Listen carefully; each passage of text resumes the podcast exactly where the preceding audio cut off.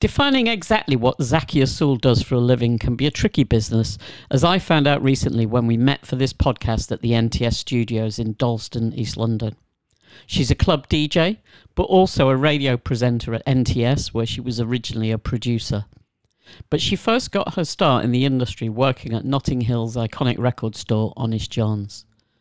When she's not doing all of these things, she also writes and produces documentaries, primarily for Radio 4, but also other platforms too, covering a wide variety of subjects, ranging from the Sabar drummers of Senegal, examining what is taste, through to the history of UK garage.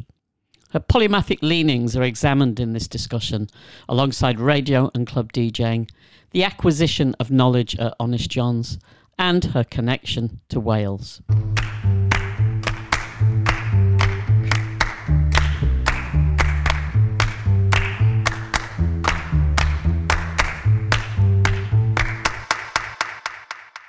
My first question is about taste. Now, you you did a, a series about taste, which was fascinating and um, and also occasionally infuriating. um, that that bloke from Wigmore Hall was like just he, he kind of drove me mad. Um, so I'm wondering what your feelings are about taste, because obviously you navigate that with a fairly not a neutral view, but but you're, you're kind of the, the moderator effectively. So what what are your feelings about taste? How important are they in DJing, for example? Well, I think the series sort of starts off with this idea or this hope, maybe a naive sort of view that taste is this sort of innocent kind of um, reflection of of who we are. And I think that stem, stems largely in me from this, you know, my musical taste and this idea that my musical taste is shaped by my family, my kind of experiences at school and at college, by the people that I've met, the communities that I have encountered. So in that sense, they're kind of they're a sort of my taste is a story of who I am and where I've been. So that's quite a nice idea. Um, but then throughout the sort of making of the series, there are these sort of revelations that obviously taste is not that simple. It's not that innocent. It's not a kind of a mirror, um, a kind of you know a, a truthful um, reflection of your innermost essence. It's actually you know, very much sort of controlled by and shaped by these external forces of class and race and and and uh, sort of value and and um, what's the word and what's the word for money. money. Um, so uh, so it kind of ended on the series thinking, well, mm, maybe we should be a bit more careful about taste. Maybe taste isn't actually as in, as innocent as it seems to be, and maybe taste is a kind of it's a form of soft power of, of sort of controlling people of letting people certain people in and others out. Um, so i think i think it's sort of both things at once. It's it's it can be lovely and i do pride myself on my taste although i also some doubt sometimes doubt it. Um, but i think thinking about the way that taste operates in society is kind of very important especially in a time of you know looking at the, that these sort of oppressive systems and structures that have sort of shaped society for a long time so what what what do you feel about? I mean, the the thing is, if you're a DJ, you think you've got good taste. You have to think that you've got good taste because you're imposing your taste on on the people around you. So, you know, is that what what were the things that first drove you to to DJ? Well, just to answer the, the to sort of go back to that first thing you were mentioning, you know, taste as a DJ. I think that when I used to do my old show on NTS um, questing. You know, I was coming. You know, I used to work in a record shop called Honest Jon's. We interviewed um, Alan, who runs it in the in the in the program, and Honest Jon's is a kind of a temple of high taste, you know, for the jazzers, for the reggae heads, um, and and and more. So my when I did that show, it was very much in that sensibility of sort of like rarefied, you know, deep cuts, things that people maybe, you know, I wouldn't play pop music on there, for example. Since doing the breakfast show, it's sort of challenged my my belief in my own taste, or it sort of opened things up, but things have become a bit more blurred, and it's harder for me to tell because I'm like, okay, great, I can play whatever. I can play Tina Turner if I want to. I can play some crappy grime track from my youth. But almost opening up that can of worms has some has sort of um, brought about some doubt sometimes, where I've kind of doubted my taste more than perhaps when I had that those sort of stricter boundaries of what I would play and what I wouldn't. Um, but it's also quite liberating because it means there are like you know things that the snooty part of me wouldn't have allowed myself to play in the past. I'm kind of like, do you know what? This is a bit crap, but actually I really like the the bass line, so I'm just going to play it. So. Yeah, I think it's good to. I think it's good not to take yourself too seriously, but I think you know it's also good to have some sort of boundaries of taste in place. But uh, do, you, do you not find that? I mean, I found uh, DJing quite liberating because prior to that, I'd sort of been very stuck on having almost like a party line on on groups and acts and stuff mm. like that that would stop me from listening to them. And what's great about uh, DJing to a dance floor is the only thing that matters is will this make people dance? Not is this by Supertramp or is this by Steely Dan? But will will this rock a dance floor? And and I found that really liberating. So it kind of got rid of a lot of my prejudices. Well, I think you know there are different types of DJs, aren't there? There are DJs who are purists and do have that kind of very hard line approach. But also, as you say, being a D- DJ, you're kind of experimenting constantly. You're sort of you're downloading tracks. You're thinking, mm, will this, will it not? You you get the opportunity to sort of test it out, and then that informs your taste, or that informs the way that you see or feel or or hear or know the music. And I think that actually, as a good D- DJ, you should constantly be or just a, as a lover of music, if you're truly curious, you should always be challenging your own sort of discriminatory impulses and snobbishness because uh, you know uh, because you want to grow, you want to expand your musical horizons constantly, and if you sort of if you if you pen yourself in, you're going to be missing out on on lots. So I think it's just it's just finding that balance, isn't it? Because you know if I said that I didn't have a music you know snobbish bone in my body, I would be obviously lying. There are many times where I go and hear DJs or listen to music and I just or things that get sent to me and I just think instantly like this is crap. And we do need that sense, but I think it's also good to sort of to challenge it as well. Okay. I, will take that as an answer. By the way, Steely Dan. Yes. Uh, do you so are you a Steely Dan fan or not? I, I am, but I, I only became a Steely Dan fan as an adult. I, I didn't grow up in a household where people were that interested in music. So so which which actually I think in the long run has been a good thing because I didn't feel like there was anyone telling me what to like, so I ended up liking quite a lot of different things without knowing what was good and mm. what was trendy and what wasn't trendy.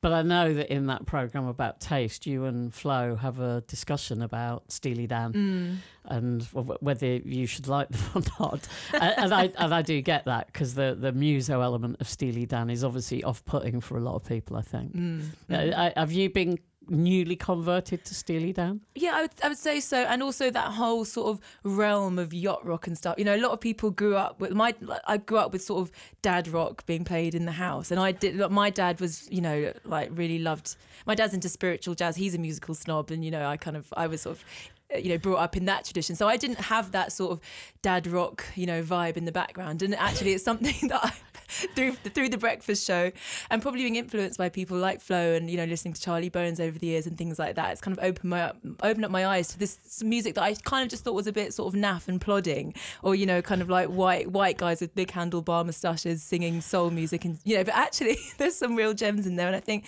that's been another example of me kind of like having you know opening up this uh, opening up this door that had previously been sort of you know, firmly locked shut and then having a lot of fun for it. So whether listeners agree or not, that's another question. I, yeah. Um, what you, you, your job is fairly unusual in as much as you've you've kind of got a portfolio of things that you do, but there I don't I can't think of anyone else in the music industry who, who does those things in the same way that you do. Can, can you explain how would you define your job or your career, and, and how did you come upon doing all of these different things. So you make documentaries, you DJ in clubs, you DJ on the radio. You know, you do a lot of different things. How, how did all of that happen, and how you how would you define it? Yeah, I guess when people ask what I do, I would sort of say DJ or on my when when I had sort of decide the order on my you know website or whatever, I I sort of describe myself as a DJ, broadcaster, and writer, and uh, that sort of encompasses the DJing that I do. Yeah, like in clubs and festivals the broadcasting here at NTS, more kind of music oriented or music focused broadcasting, and then the sort of more documentary style podcast stuff podcast style stuff that I've been doing for Radio 4 and other platforms. And then the writing, which is a kind of new venture, but it sort of um, is interconnected. How I got into it, well, I, I feel like all throughout, I'm kind of a split person, or these two sort of aspects of my identity that was, was expressed in what I do. And that is quite a sort of research, scholarly kind of mind that's quite sort of rational and likes to sort of put things in order and is very sort of like likes to go on sort of intellectual journeys. And then there's the part that's very much more creative that's more kind of just like wants to you know almost the part is a bit kind of left brain right brain a bit kind of like neurotic intellectual and then like party girl.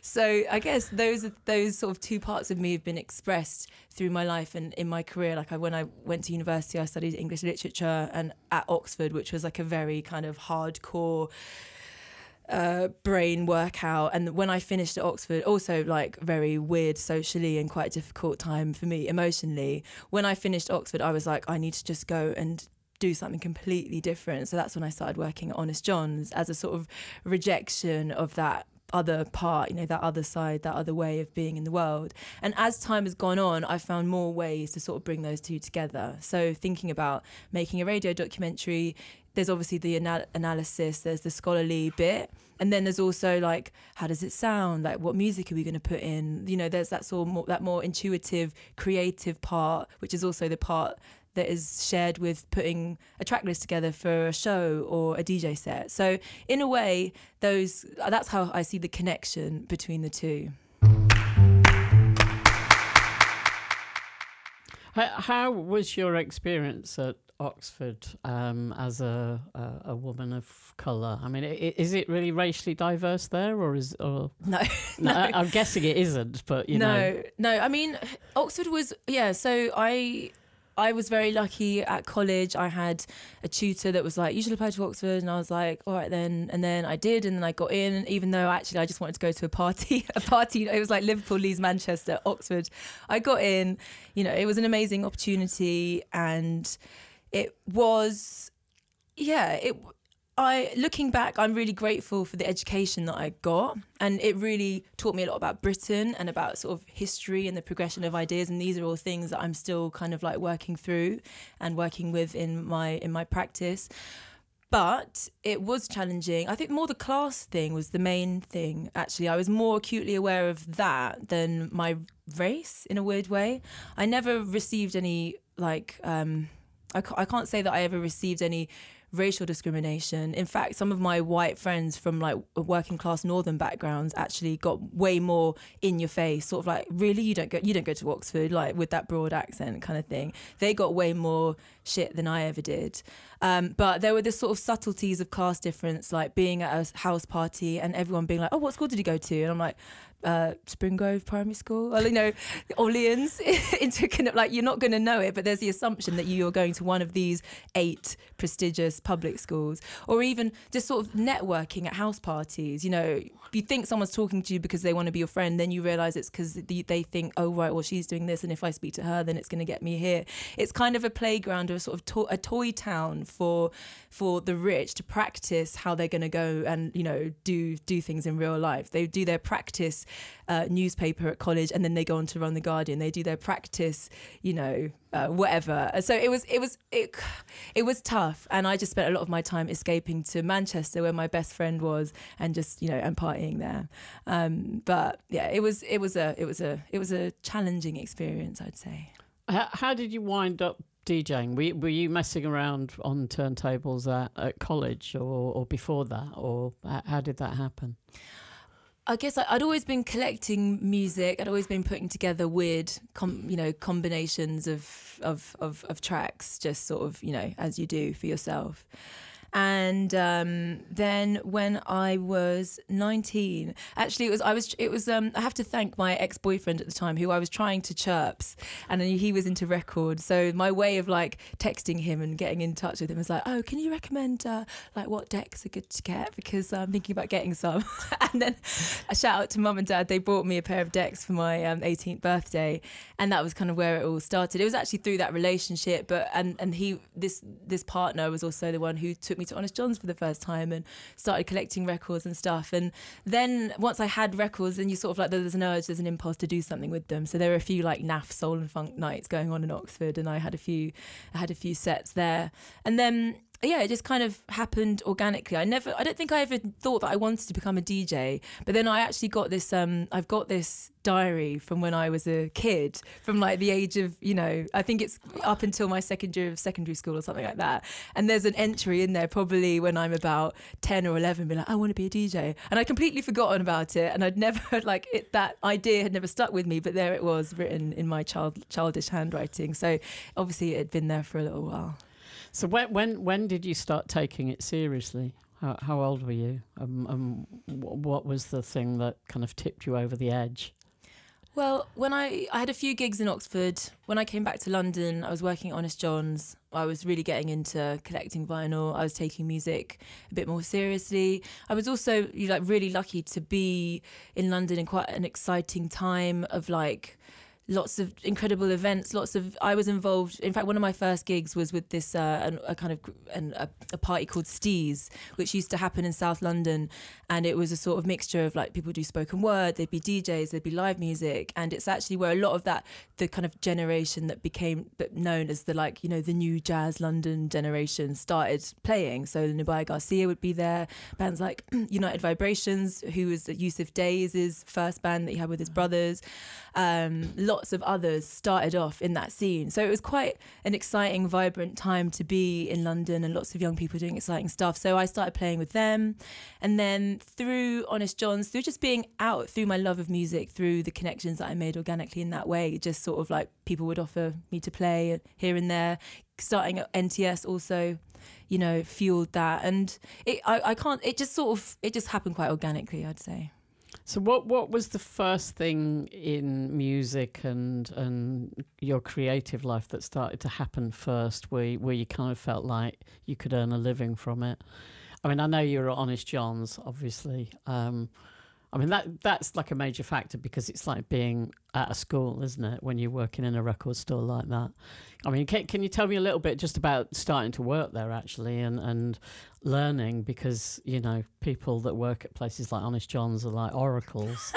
I wasn't. I was not when I started. Um, yeah. So uh, yeah, I, my mum used to live in Ladbroke Grove, so I would pop in regularly and um, I got to know Budgie, who is you know the amazing uh, hip hop producer, who is the son of Alan, who runs Honest Jon's. So we kind of got friendly. He was moving to about to move to America to start this sort of long journey that he's been on in his career, which has culminated in him, you know, work, working with Kanye West. Although we don't talk about Kanye West, but um, anyway, when he left, he offered me his job in a kind of very serendipitous thing. He was just like, "Do you want to take my job?" And I was like, "Yes," but also terrified because of this reputation of you know these establishments, and you know, I was sort of wondering, can I step up to the mark? Um, and um, when I first got in there, I think I felt like I had to know things. So I was trying to sort of, you know, I would, I was, I was trying my best to sort of impart the limited knowledge that I had. And at some point, I realised actually this is an opportunity to learn. The people that come into this shop have been correct, you know, collecting reggae or spiritual jazz or even, you know, or even house and techno for probably like 30, 40 years how could I possibly surpass their knowledge? Actually, I'm just going to take this as an opportunity to absorb their knowledge, listen to as much as I can in the shop, and just give genuine recommendations on like my taste. And also, I worked midweek when it was quite quiet, so some days, you know, I would literally just be there, you know, putting CD after CD, record, record after record, just sort of. Um, yeah, filling myself with as much music as as possible. So it was a yeah, it was an incredible an incredible place to be. How, how long were you working there? I think I worked there about four years in total. Yeah. And then for, even after I left, I was doing, you know, cover shifts where I just go back and do a few days or do a week here and there. And it kind of, you know, my mum comes into the shop. Like it really became a kind of family. It's a, still a family today. And it's like a, yeah, yeah, it's a nice, it's a nice place. It's well, yeah. I mean, it's kind of a proper institution in a, in an area of London that kind of it's obviously become very, very gentrified over the years, and, and that area of Portobello is kind of holding on to a to a past that has disappeared, isn't it? Well, that's the thing. It is still very much there. That's one thing that I love about West. That's one thing that I love about going back there. It's like even amidst all the gentrification and the sort of seriously yuppie stuff that's going on up on Golborne Road and stuff, like places like Honest Jon's, sort of they lock in this like original. The original community is still there, and actually as much as it was about the music working there, it was also just about these characters that would walk in. I mean, there was this guy called Tony who unfortunately passed away. He used to, he used to be come in every single day and he just wore the same kind of long black overcoat every day and he'd just loiter in the counter on the counter and he had an incredible selection of like old school two step soul seven inches that he'd just like travel you know carry around in big suit in big suitcases and you know when I first working first started working at the shop he was kind of like, who's this young ting? And I'd be playing my spiritual jazz and he'd be giving me the side eye. But eventually, you know, we became friends and it was, you know, there were so many characters like that who were just unique. And it was the music that drew them into that space. And you never knew who was going to walk in, walk in the door. And you might have quite an emotional you know intimate moment with someone as they're list they found this record they've been looking for for years and it's bringing back memories of their childhood or you know as you know music is this incredible sort of vessel or way into quite you know deeply emotional spaces and memories. So that was also a really important part of of working at that shop with the stories as well that you'd hear and the people who came in. I mean, you can the, the the more you hang out in record stores, the more you feel like there's a there's an incredible sitcom waiting to happen, isn't there? Like a Desmond's based in a record store, uh, because the, just there are so many eccentric people that work and run record stores. I, I remember one time um, when uh, the, the, producer Dave Lee was I was living in New York at the time, and, and he came over to stay with me, and I took him to this. I'm not going to name this guy because he's still around, but a, a, a well-known person in New York had opened this record store essentially to sell his own collection, and we spent a couple of hours in there. And Dave picked a couple of records, and he went to the counter to pay for them, and he kind of looked at them and he pored over them, and he's like yeah, sorry, I can't sell you those. he, he, obviously becomes so attached to his records, he couldn't bear to part with them, and yet he had a record store, store specifically to sell them. I think so. you have to be a bit mad to spend your life kind of, you know, just obsessively hunting for more and more and more and more. And, you know, I don't think it's any coincidence that Jon, the original Jon Clare, who set up Honest Jon's, you know, went on to become a psychotherapist, and he kind of puts it down to these sort of conversations that he'd have with people over the counter through music, and that also it became, you know, it was a refuge for people who were sort of going through difficult stuff. Sometimes people in the midst of sort of psychological breakdowns would come in, and you know, we had a few kind of different loonies that were that would come in on the regular and be like, oh, there's the headbanger, there's the da da da, and you know, they were safe in that space, and we t- and we sort of let them be there, and we let them listen to a few tunes, and you know, it is. Uh, yeah, I think it's uh, it's definitely madness in the in in the record shops is definitely uh, something that someone should pitch it.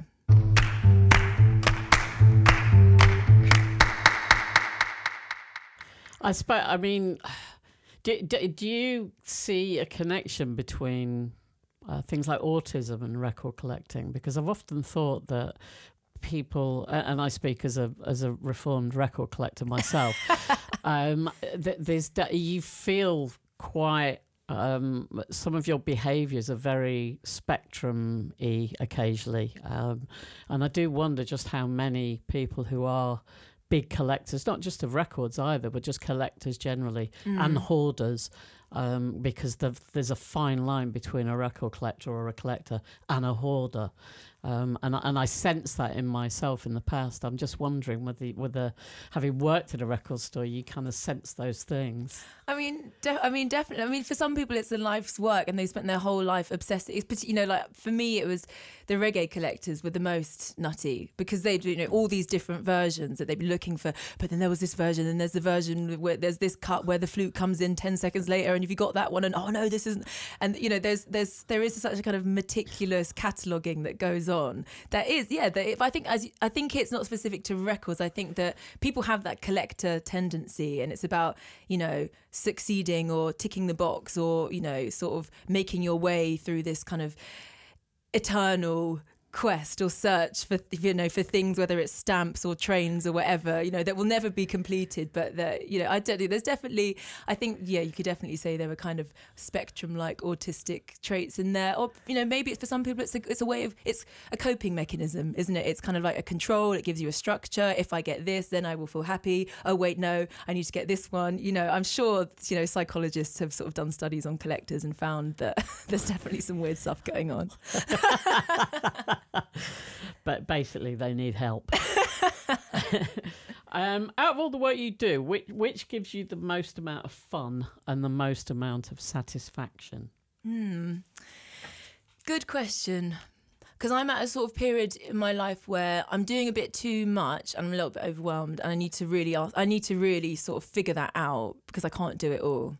So there's different forms of satisfaction. There's different things that appeal to different parts of me. You know, I get a lot of satisfaction from researching an idea and finding themes and finding little connections or that kind of that thing that happened back then it's kind of similar to this thing that happened 10 years later. And you know stories and research gives me a kind of deep sense of satisfaction when i'm making connections. Um, and that appeals to that rational intellectual part of the brain that i was talking about. But but also I can get in a wormhole with that, and I need to balance it out with just the sort of you know going and just partying with friends or being on a dance floor and when it go when it go when it's going well, you know, when when it's that gig where there is a magic and you're in tune and the audience is tuned and you can take risks and you're in the flow like that is a ma- such a magical feeling that can't be yeah it almost can't be described. And i think if it can i choose between the two? I don't want to just be like a book bod boffin who's just like locked away in a bedroom researching weird things that have you know me- megaliths that were built you know 5000 years ago. Nor do i want to be uh, in the club every weekend. I think that's why i've chosen this sort of like mixed up mash up sort of career because i can't choose. I'm very indecisive so i refuse to answer okay, fair enough. but I, I, I, mean, you know, I, I, do three or four different things, and I kind of I do like the variety of not being pinned down because you you, you get varying levels of satisfaction from the different things you do. But but I think the immediacy of DJing is very hard to match for creating incredible moments uh, that that I don't think you can really match in other walks of life. I'm not I'm not saying that that's like the pinnacle of anything you can mm. do by mm. any means, but just that that kind of the the rush I suppose that you get from DJing and, and creating special moments for people. Uh, I think is is pretty unmatch, unmatchable for being in the moment. So is that for you? Is that the thing that gives you the most satisfaction out of all the things you do? No, no, no. I, I, I mean, that's the thing. It's, um, I mean, I, I really, you know, having written some books mm. that have stayed in print a long time that people like and respect and stuff. That's an incredible feeling. I never would have imagined when Frank and I wrote those books that people would still be buying them now and stuff like that. So, you know that that's incredible. So th- there's a lot of different levels of satisfaction. Mm. i'm on about the hit of a high that Ooh. you get from djing is very difficult to it's match. an, it's an instant hit. It's an instant hit. While the sort of scholarly work is a more of a slow burn isn't it? But i, I don't know i i think increasingly what i'm feeling is that like the world's fucked and how can i how can i help how can I really help and how can I use my skills and my tools in the best way to sort of help and and I and I don't for me personally I don't know if DJing is that so as I'm thinking more about that I'm finding perhaps a bit less satisfaction in the DJing and I'm kind of feeling like how can I change things? And for me, I think that's through more of that kind of intellectual work, the ideas, making people think differently. But you know, I think all I think all these things come together. I think sometimes when you're trying to just hit people with ideas in a kind of very right on on the nose way, it doesn't always go. It Sometimes you need to sort of ease things with these other tools, you know, with the music or with subtly. You, you, know, I think a lot of the music that I play or like to play, you know, has sort of subliminal positive positive messages, or you know, they're kind of maybe a bit spiritual. Not not like you know, I'm trying to convert people on the radio and things like that. But you know, there's there's the sort of energy in the music that I choose that is also out there trying to work on people and change people. So I, I just I think multiple tools. As you can tell, I'm not very good at sort of choosing any one thing.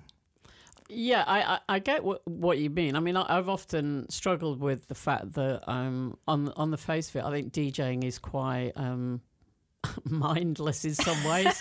uh, it's kind of more hedonistic and mindless, for for want of a better description. Although, I, like you, I've always tried to sort of play really positive music and and send positive messages out there. Um, but and also my my parents did like practical my mum was a, an NHS nurse for the whole of her career and I just think what am I actually contributing to society with my stupid interest in music? And I, you obviously uh, that sounds like a, a an internal battle that that you have too and but but I do think that like making people happy is an incredible privilege really that people come to you like it's some kind of weird surgery on a, on a Saturday night uh, going to make you happy. on a Saturday night and they and you know your job is essentially to make them forget about all of the awfulness of the world mm, Well, but yeah, but is that forgetfulness useful? And I think also times have changed. You know, DJing has changed a lot, as you well know. And I think that maybe the spaces that we find ourselves in now, or the types of people that we end up playing to, or the sort of function of the DJ in society has maybe changed from how it was 20, 30 years ago. And maybe we're still, maybe like there's a memory of that real power and force that it has had. But I find that a lot, and sometimes I do connect to that. But I find like a lot of times when you're playing like in quite a commercial club and everyone's just like, you know, they're just there because it's Saturday night. They're not necessarily there because they really care about the music or, you know, sometimes you can feel like that magic or that power is, is sort of not, is dormant. It's not actually doing its work and you know how do you how do you make it do its work how do you choose the gigs where you feel like it is going to you know it's it's quite difficult to to to, to figure that out so so do you think it's crap now compared to how it used to be I wasn't there back in the old days. No, but we know when you think about, um, I think the commercialization of DJ culture. I mean, it was interesting. I did an interview with DJ Sprinkles, and and like you know they were quite sort of critical of contemporary DJ, culture and DJ as rock god and you know all of that kind of side of things and that has perhaps changed that sort of more DIY underground visceral sort of body to body kind of organic energy that perhaps there was back in the day but you know I wasn't I wasn't there you tell me has it has it changed for the better or is it you know is that power as as as potent as it once was the power to change and transform people or is it kind of dwindled I- I, I think it is there, but but yeah, it's obviously buried under a mound of terrible stadium gigs by by people that look like Polish plumbers. So th- there is that aspect of it that obviously I don't think. You know, I think anyone playing in a stadium or or these dreadful, you know, hacienda classical type nights. I don't think any of that has anything to do with DJing. Really, mm. I do think it is very much about small rooms of people gathering together, and and once you get out of that into bigger arenas, even at festivals, it's not necessarily really what DJing is. It- It's a performance, but but not in. I mean, what I love about dj is that symbiotic relationship between you and a dance floor. Yeah. And I think you need a relatively contained space in order to to work that kind of alchemy. Absolutely. Yeah, actually, I think it's also been part of my trajectory. You know, the, I guess it's like the more people know about you, the bigger gigs that you get, the bigger rooms that you're playing into, the more that you get paid, you're more likely to be playing in a slightly commercial club. You kind of lose touch with that more DIY, organic, you know, those sorts of spaces that you started off playing in and they were the reason that you loved it. And I think a lot of people go through that journey. Um, but actually, starting a night with, I've started a night with two friends, uh, Leanne Wright and, and Marshmallow, and um, we've we've been putting on this night called Moonlighting, and that has actually completely rejuvenated my love for it because we play like in this club carpet shop. It's like 250 people max. We take it wherever we want to go. There's no expectation. There's no promoter that's like booking you and hiring you to sort of fulfill your you know job as a dance maker. You know, I think in terms of musical selections, I feel so much more free. A lot of the people on the dance floor are friends. There's a community there. That's I think that's that's the kind of that's where I go to sort of reconnect with that that source, with that power, with that sort of transformative element, and just the real, like, just the real fun uh, of things. It's quite different when you're sort of going around as a sort of jobbing DJ to sort of conjure that. But when when you can sort of create that in your own space, I think it's yeah, it's much easier to hold on to and to sort of you know you you create the space that you would want to be in and quite a lot of the time one of my favorite things about playing at moonlighting is actually just going and like dancing and just listening to what the others are playing and just being part of it. So so yeah that that has sort of rekindled my my love perhaps. How, how long ago did you start that? We started it last year so it's yeah and has it always been because carpet shop is the Corsica offshoot isn't yeah. it? So we've done it a few different venues. We started it off at Servants Jazz Quarters, which is just around the corner from the NTS studio, and it's you know ninety cap. It's tiny. And then we then we've did a few different ones and we've just done we've got a couple coming up in the carpet shop and that was just like really nice sound, really nice people, DIY feel, not too big. It's just it's like homely. You feel like you're in it could be a house party and that's kind of like that's those are my favorite kinds of gigs. T- tell me about your connection to, to Wales because I know that you, you grew up in Hounslow. Yeah. Uh, did, like for the whole of your childhood, you you were in Hounslow, or yeah. But there's, I remember when we, we first met and we were talking. You, you, I remember we talked a lot about South Wales as well. What what's the connection? Is that where your dad's from? Yeah. So so yeah, I grew up. I grew up in Hounslow. My, when I was like um, 14, my mum moved to Ladbroke Grove, and but all throughout my childhood, I spent a lot of time in Wales where my grandparents lived. So they lived um, in a place called Laugharne, which is yeah, South Wales on the coast, not home place of Dylan Thomas, but where he spent a lot of time writing and wrote Under Milk Wood, like his famous radio play set. You know, he set it, he kind of based it on Laugharne, which is this kind of weird and wonderful, magical, mythical town full of charismatic alcoholics. And um, yeah, I spent a lot of my childhood there. I mean, things were quite difficult for me when I was growing up. My mum has mental health issues. So I think I spent a lot, a lot, a lot of time in Wales as a kind of refuge. Um, and I wasn't really aware of it at the time, but this was a kind of place where I felt free, you know, as compared to like a very urban upbringing, like under the flight path where I was only allowed to like cycle around my block of flats. In Wales, I'd just like roam free in the woods and the wilderness. And yeah, it was, it was, it's a very, obviously when I turned 13, 14, I was like, I'm gonna go to Wales. I want to smoke fags on the street corner and, you know, Twickenham, whatever. Um, but as I've grown older, I've kind of recognized how kind of fundamental that though that time spent there was and has been to me. Because so. you're quite into kind of um, p- paganism, for want of a better description. I don't want to make it sound like you're some kind of crazy witch or whatever, but you, you know what I mean. I, I know. I wouldn't you know, be offended even if you did. but I've listened to a few of your radio shows, and you, you explore some of that in in those. And um, it, is that connected to that kind of uh, uh, to Wales and and growing up in that kind of not growing up, but spending time in that kind of rural area as compared to the city. The, a lot of what you do is very kind of I don't want to say schizophrenic, but but you know there's like a multiple elements. Yeah, yeah, uh, uh, and that's another thing that that can you explain a little bit more yeah. about that? Yeah, no, you're right. It's true. I do. I, I kind of do set up things in these binaries of kind of like you know intellectual versus the creative, or you know Wales and the rural versus the urban, or you know my own identity as you know being mixed black, um, Caribbean and English. So maybe that kind of dualism or that binary thing is just like part of who I am and it's like part of the way that I see the world, which it's definitely been my experience. Um, and wait, I've forgotten your question. I'm just asking a little bit more oh, about, about, how your yeah. interest in paganism yeah. and all that kind of stuff. You know. Yeah. Um, I think it does come from my time in Wales. It's it's a com- it's a combination of things. My dad um, was in a folk band going when I was growing up, so I spent a lot of like uh, you know a lot of my childhood and teenage years bored at rehearsals while they were sort of you know practicing three part harmonies of pentangle songs. Um, you know so that was a that was an influence. And that that kind of folk that exposure to folk music is also an exposure to this like other england and the sort of psychedelic sort of acid folk movement of the 60s and that that was all kind of part of my musical background. So i think that was working on me as well as being in wales which is like a landscape that's rich with myth and legend. You know it's all about merlin was born down the corner. Oh wait no he wasn't. He was born up here and this was his tree he used to sit out no no no it was down here. And you know so there's a lot of that kind of Arthurian legend as well as all the Welsh, Welsh mythology, you know, in that landscape. So I think that influenced me as well.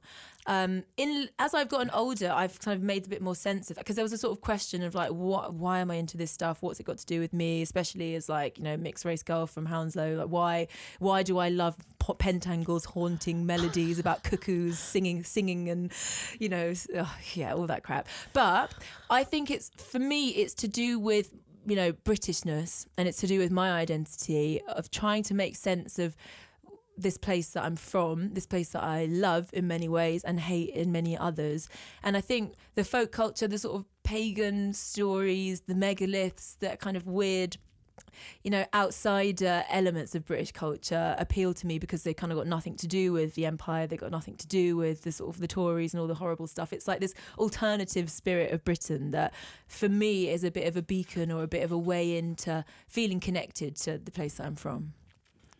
Yeah, it's funny. I, I, I was actually in a in a socialist folk group in the oh, in, oh, the, in the 1980s, and, and and my route into folk music was really because I was a I was a political activist um, in the Labour Party. One of my best friends was a striking miner in the 1980s, and so I got into it through through like Dick Gaughan albums and mm. Christy Moore, and there's just so much protest music in folk music, and, and I found that really interesting that they'd be singing about the diggers and um, the Tolpuddle martyrs and all of these kind of working class heroes from hundreds of years ago. So I, I, I get what you mean. It's kind of away from folk music. It's kind of away, even though it's actually quite white and middle class nowadays. Yeah. It's yeah. not really rooted in the working class anymore, which it used to be.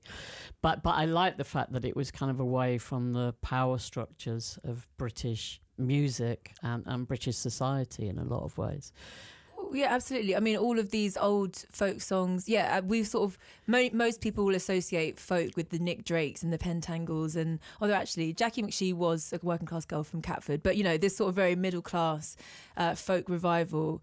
But you know, a lot of these songs are songs. You know, they're, they're the stories of people who've been sort of marginalised and oppressed through you know for centuries in the UK, who didn't have access actually to recording their stories or their experiences in any other way, but through song. And that these songs, you know, telling stories, as you say, of of kind of radical um, figures of of protest, of struggle, of of resistance. You know, songs about you know poachers being sent off to the gallows for trying to feed their families and whatever. You know, these these sort of heroic acts that are remembered in these songs. So absolutely, there there is that kind of that there's a, there's a whole alternative history of Britain that is sort of enshrined or remembered in in folk music, and maybe uh, you know when you sort of hear you know, sort of contemporary doodly doodly folk that's sort of highly produced and you know that the guy went to Eton or whatever. It's kind of lost that radical aspect, but it, the, the roots are there. And I think, yeah, as an alternative history of Britain, as an alternative vision, as alternative symbols and anthems of Britain, these are the things that I look to. I mean, as well as other things, but I mean, yeah. if you look at it realistically um, now, uh, grime is much nearer to British folk, modern British folk music than folk music is, because it's really about marginalised kids expressing their feelings in different ways, and and I don't think anyone does that more forcefully than grime artists. Absolutely, and when you listen, you know, actually, just the other day, I was list, I was like on, on a little bit of a YouTube hole, um, looking at you know JME Skepta's brothers like early productions, and you know just reading up about them, and he just had Fruity Loops on his computer, and he's doing all these sort of like you know Game Boy esque productions, and it's so basic, so DIY, and yet it was it was radical, it was incredible, and like so, when you listen to like Dizzee Rascal's first album, just like wow, it's mind blowing. It's actually mind blowing, incredible, amazing, uh, experimental, challenging, fun, bombastic, aggressive music that is completely an, an expression of, of, as you say, the sort of contemporary marginalized people living in the UK, like sharing sharing their experiences. Um, it's just, and I guess with the, the genesis of and the journey of grime, you can look at it in the same way of folk that these things kind of they start off radical and they get they get watered down and they get kind of fed to the masses and they become skewed by commercial interests and then a new form will come up and spring up and that's like the beauty of music isn't it that those sorts of cycles and that's kind of what fascinates me about music um, How, how, how do we avoid that kind of being sucked into the machine? I don't think you can avoid. It. I think that's just.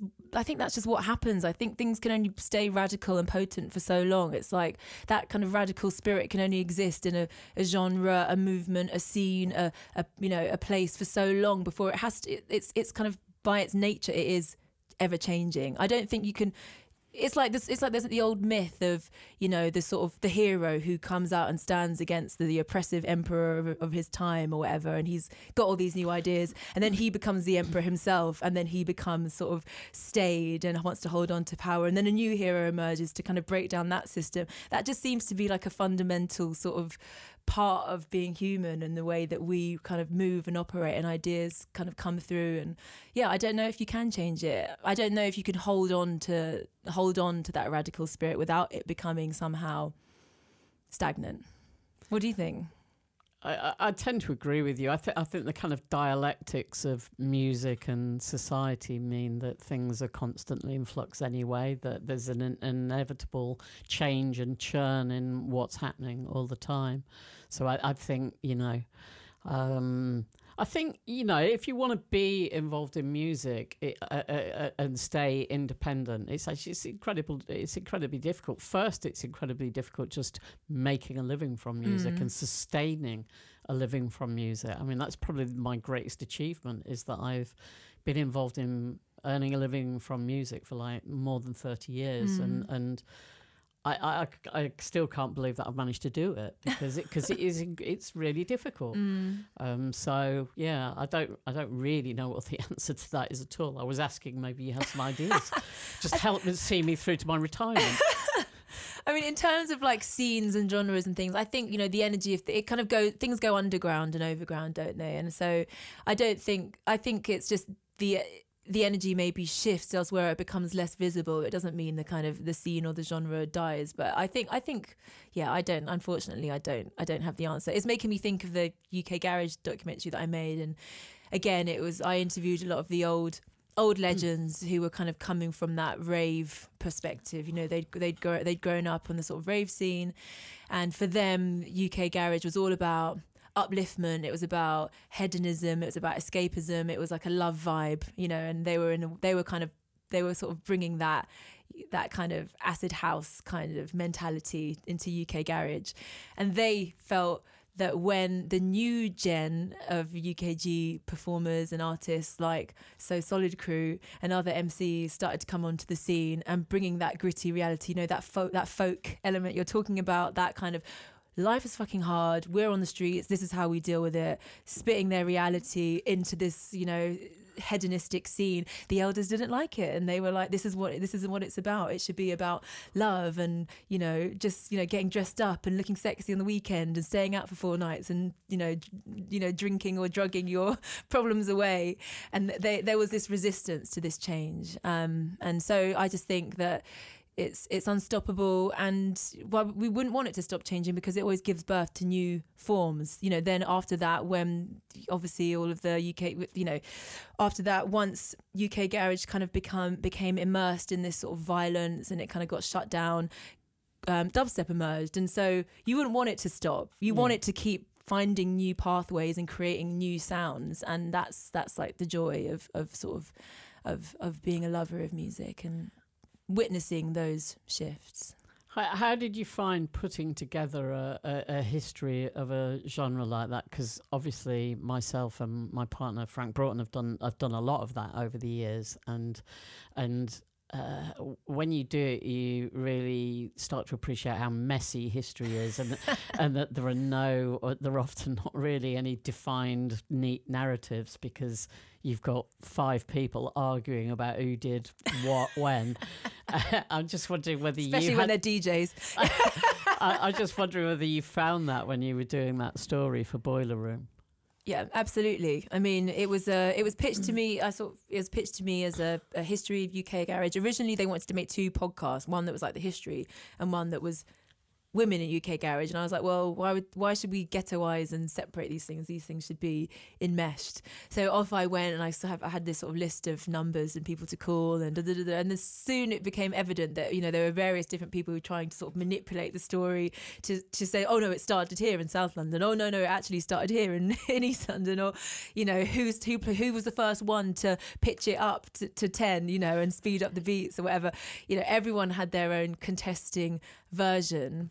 Um, one of the good things about working in audio is that you, you know, you're you you're working with people you're working with voices that the audience is then hearing. So they're aware this is this one person's view. And you can lay that next uh, you know alongside another's. And you can just sort of put place pieces of information or audio or stories or anecdotes alongside one another and kind of allow the listener to Make uh, their own to make their mind own up. mind up. Yeah. You're not having to author it in that way of like it started here. You're not in, in a sense maybe it, uh, kind of suits my personality where I'm finding it hard to commit to anything because it's not my voice. I'm just sort of creating this constellation and people can uh, you know find their history or find their kind of you know what makes sense to them through it. But yeah, it was challenging. It was challenging. Managing the egos was was challenge was challenging. Was a big part of it, and also going in search of those female voices. I think that was one of the most gratifying things about doing it because these there were lots of women who were really not recorded. Like when you're doing your research. Um, online or going through old magazines or journalistic articles about the scene um, there were so many people that didn't get a message so they didn't get a mention um, but then once you started making phone calls you'd you'd hear these names being repeated like these were people that were fundamental to the scene um, and just actually getting the opportunity to then re-include them into this history was like really was um, something I felt quite proud of and, and happy about so You're listening You're to listening the to DJ, the History, DJ podcast, History Podcast with Bill Brewster. Bill Brewster. Ha- Has the position of women in the in DJ culture changed much while you've been involved? Uh, Are there more opportunities? Is it more open now? I think it's hard for me to get that full perspective because I think that I've sort of started playing at around a time where there was a sort of recognition that there was like an absence of of women. Um, so I I feel like I've been very lucky um, to not really encounter too much of that kind of discrimination. I play it often on lineups that do feel very varied. I've had a few experiences where I know that I'm the token woman on the thing, and also uh, on the lineup. And not only that but I felt it in the space you know that that I haven't actually been very respected by the other male DJs there. And then kind of they haven't posted about me when they've done the recap and they've only posted about the men. And I'm like okay right yeah yeah cool whatever. Um, but in general I think that yeah I, I I haven't seen it change much because I don't think I was there to see it when it was really bad Right. but that's also within our within the sort of scene that I am in, which is quite I would say quite a generally quite a progressive scene as things go. As soon as you start to look at like bigger festival lineups and stuff like that, you can see that you know that change hasn't reached certain um, aspects of the sort of music scene. But I would say, from my experience anyway, I think I can't complain. Has it? I mean, it must have changed a lot uh, since you've been playing. Yeah, an incredible amount. Um, I, yeah, I mean, th- th- there obviously have always been women. I, I, I used to mainly go to gay clubs in the late eighties and early nineties, and certainly in gay clubs there were more women there than women, and most of them were straight actually, but they were more welcome Mm. in the gay community than they were in the straight, uh, you know, on straight clubs. So there, there were several that I used to go and uh, see. But yeah, generally it w- it really would be the token woman Mm. uh, for for many many years, probably two decades really. Mm. And it's only re- I'd say it's only really changed in the last six or seven years. Mm. I'd say prior to that, it wasn't really very different at all for like almost thirty years. Mm. Um, what what do you think makes a, a good DJ or a bad DJ? obviously there are kind of there are, there are different layers to it there's obviously selection. And that comes down to taste whether we can be objective about someone's you know good or bad. I think we can be a bit.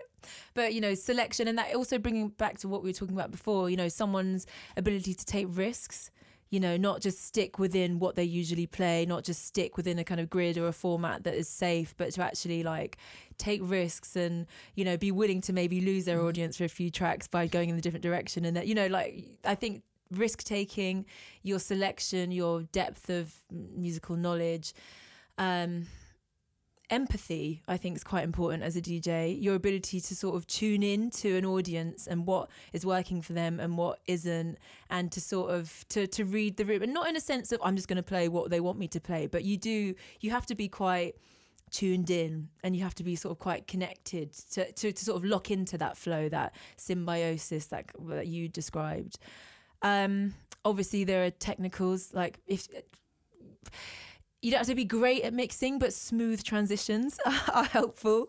You know, some I know some amazing DJs who whose you know selections are incredible and on point, and um, yeah, you want there to be smooth transitions. You don't want to be clanging and jarring because that those are the things that kind of break a mood, aren't they? Um, but yeah, I, th- I think I think it's a combination of all those things. I think like my favorite DJs are people that take risks, and sometimes I wish I could be more bold and take more risks because you know, b- building a groove up and then being willing to, willing to smash it all down and just you know create create a whole new a whole new vibe. I, I get bored when people just play the same kind of tempo or the same kind of rhythm or the same kind of beat. So I think for me, you know, the foundations are good mixing or good transitions, great musical taste, but yeah, the thing that elevates it is that reading the room and knowing what that moment where you can there's a where you can su- subtly change the energy or bring it all the way down or peak it up or whatever i think that's i think it's the kind of combination of those things Uh, have you got any? Can you remember of any examples of people that have kind of not smashed it down, but just like really, ch- really changed the atmosphere in a room by the kind of records that they've changed? Uh, you know, the the direction they've changed in and stuff like that. Yeah i mean i think well actually a dj that that influenced me quite a lot was um was Alex Nut for that for his kind of um he plays a lot of different genres and he is obviously a really amazing smooth at mixing but also sometimes he's just like really happy to just kind of just you know it's not it's not this sort of like i've got to keep it locked in the groove i've got to make sure that it stays here it's not that kind of sort of precision kind of DJing. It's like he was willing to he was willing to then find other means to completely switch up the vibe and just that that boldness. I think um, I've I've loved seeing him play. I remember seeing Josey Rebelle for the first time. Not so much in the like changing up the mood, but just her. She's kind of immaculate in the way that in her her her selection is incredibly on point. Like not knowing one single track that she's played in like a three hour long set. It's mixed impeccably, and she does it like with such a light touch. Like there's no there's no performance there's no big whoop whoop hands in the air it's just like hardcore just laying it down it's really inspiring to see to see her play um, and and also like you know very far reaching selections but yeah those are the ones those are the two that come to mind Who, who and when was the first really good DJ you, you ever saw? Um, and did, did it shape your view of what DJs were capable of? i'm trying to think um early days um i'm thinking to be honest i'm thinking more spaces and dance floors actually than than djs So, so like, can can you give a few examples of that? Yeah, um playing um sorry, going to co-op party for the first time. Uh, plastic people. That, no, I missed the plastic pe- Right. people era. It was I think this was one that they did probably like 8 or 9 years ago in uh, Hoxton basement or somewhere around there. And um it was it was the it was obviously the that music I love I love that music because it's just it's kind of meant it's actually mental. It's kind of so fragmented and sort of otherworldly and space age. It's very it feels very London. It's it's yeah it's a music that I it's kind of soulful and obviously has its sort of lineages in jungle and stuff. It's just yeah I I I love that music. But there was something about it was more about the the dance floor actually. It was it was a combination of what they were playing but then dancers on the dance floor. I like the, of the broken beat scene obviously brings about a lot of like serious professional dancers and they're there encouraging you to really really dance you know they create dance circles and you're like okay my little side to side shuffle is not going to do it i need to step up to the plate. and like that that atmosphere of joyful people seriously seriously dancing multi-generational you know a lot of these people they were following that scene like 20 years ago and they're still out today as well as like the new gen the, the youngers of which i was one then yeah that that that was quite that was sort of a magical dance floor moment and experience. And in a way, like the DJ was less significant. It was more about being on the floor. It was about being the people who were there. It was you know, and I, in a way, I think that's how it should kind of be. Um, I know it doesn't answer your question, but um, that those sort of dance, those sort of intergenerational dance floors have been have been like they've sort of taught me a lot about what what a party should be and, and the sort of parties that I want to be at and that I'd like to sort of create for myself. Dingwalls is another one actually, even though it's quite specific musically and not everyone wants to go listen to jazz all afternoon, but same combination, jazz dancers, intergenerational, you know, vast musical spectrum and just like a kind of Sunday afternoon vibe where people aren't like off their heads, people are really present, and it's it, there's a, there's a magic that happens on, in those sorts of spaces. More like I think more professional dancers on the dance floor. Maybe I should hire a troupe to follow me around when I play. like Bruce Forsyth. You could be the new Bruce Forsyth. Yes, unlikely icon. where where are where are the best parties that you've played at? I mean, where, where are the most exciting clubs and cities and spaces? I think some of some of my fa- some of my favorite gigs have been in Berlin. I remember playing in like a queer place that's no longer around. It was called Cake, and it was sort of in this uh, disused office building, and it was on the fifth floor, or whatever. And it was just the the energy there was very very different to it. I think it was my first time playing in, in, in Berlin and it was very different to a London dance floor, way less self-conscious, way more kind of free, quite kind of free love vibes, you know, everyone just kind of a bit kind of gropey but in a nice way. Wait, no, I'm going to get cancelled for saying that. given, given, the fact we're recording this the, with the shadow of Russell Brand. no, not um, sensual. I'll say not gropey, in, but in a nice way. Sensual dance floor. Um, that was that was a that was a really amazing space to play in, and it just yeah. I mean, people could talk about the Berlin thing, but I think that was when I kind of really experienced it for the first time it's like a different way of clubbing and people don't people aren't sort of sloshy and messy in the same way that they are in like a in a in a, Brit, in a british club at 1 a.m it's a sort of there's a different atmosphere and people are way more present and tuned in. Um, one of my favorite gigs that i've played in um, in the uk was actually in leeds um, I've forgotten the name of the party, oh, but again, it's like I think for me the best ones are out of London. It's like where there's it feels like there's an established community that like party together kind of regularly. There's connections on the dance floor. People know each other. They're hugging each other. They're smiling. They're seeing their friend over the other side, and you know playing for that kind of crowd is very different to a sort of fragmented London crowd where everyone's just come from anywhere and anywhere, and there's maybe groups of two or three that know each other, but it's not a unified scene. I think though I think I think that that kind of taught me again something about what makes what what gives a dance hall that special magic energy, and when you go into it as a DJ, what allows your work to sort of take light to sort of to lift off or to you know to light that spark.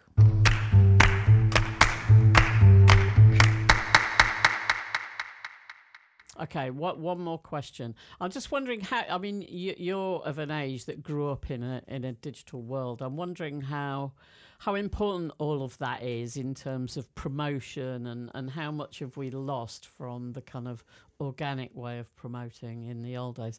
I, I, I appreciate that maybe you don't have as much experience of that, but how how important is your digital life to you? Oh, it's a it's a curse. It's yeah, it's a it's uh, I find that element quite difficult. Obviously, you have to promote your, what you do. Uh, you don't want to upset lovely promoters who've booked you, and they obviously want the night to do well, and so you think, okay, I, I ought to do it. But yeah, I I think it.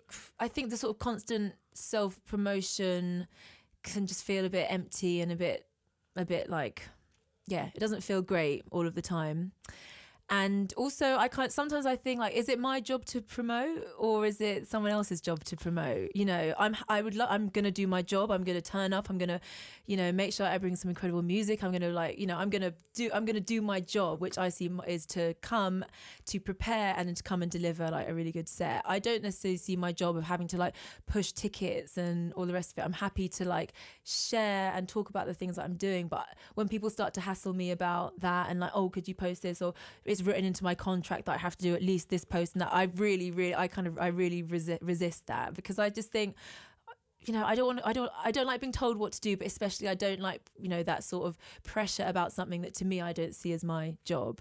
Um, but the other, the, the positive side of it is, you know, being on Instagram, you know, you do have it's nice to sort of connect with people who follow you and it's nice to sort of make make pe- maybe maybe your audience less sort of anonymous and you know you recognize people that come to your gigs or they listen to you on the radio and then they maybe send you a message or they've heard a song that they like and you you know that kind of instant connection can also be quite nice. But i do i do find the sort of promotion element quite quite laborious at times. And there's a little kind of like annoyed, sort of toddlerish reaction I sometimes have when I'm told I need to post. Like, well, I'm not going to then, and then I do a bit later. sorry, sorry. One, one, one last question actually about uh, you've been involved in NTS quite a long time, and I'm just wondering what it feels like to be part of a of a, a kind of a community that's kind of really shaped sort of London in the way that Kiss did 30 years ago. Um, uh, how long have you been involved in NTS?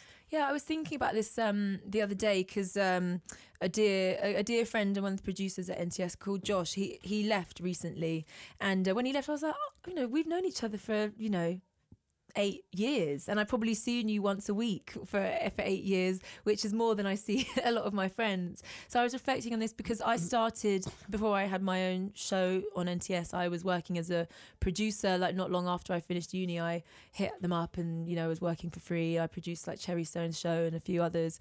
So I think it's probably I've, I've been doing my own show for coming up to eight years so it's probably been nine or ten years. So that's been like a massive chapter of my life growing up with these people and um, developing with the station. Yeah, I, I mean, I, I can't, I, I love NTS and I feel very grateful to be a part of what feels like a family. And I know sometimes when you go to sort of NTS events or you kind of see, there's a bit of a trendiness associated to it. It's a very hipstery station or it has come come to that but the actual people that I know and work with on a day-to-day level at NTS are just like all really, really lovely, down to earth, humble people who just fucking love music. So I feel very um, grateful to be a part of that. And also to have been able to sort of grow my own sound and radio kind of persona in a very organic way with no rules and no sort of oh you should do it like this or not having to think about numbers or anything. Just it's a very it's a free space. So i think that for me that's been yeah, I feel proud to be part of it, and I feel very lucky to just sort of have had free reign to sort of figure it out for myself without anyone telling me what to do. Uh, listen, though you might listen to my radio radio shows and think she could have probably done with a bit of, with a bit of that, but no, I, I think it's uh, I, long may long may it live, long may it go on. That's brilliant. Thank you. It's taken us a while to get together to do this, but but it was worth the wait. Thanks. Thank you. Thank you.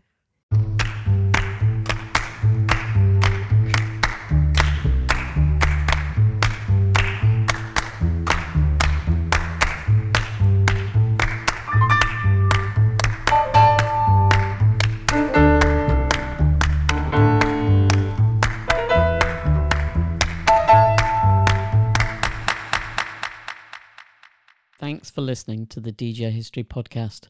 If you enjoy these interviews, it would help us enormously if you could rate or leave reviews for our show. Also, if you're on social media, we'd appreciate it if you could increase the love by sharing these shows to your followers. We don't have a big budget to promote these, so we're relying on you to help us get the word out. Big love from the DJH crew.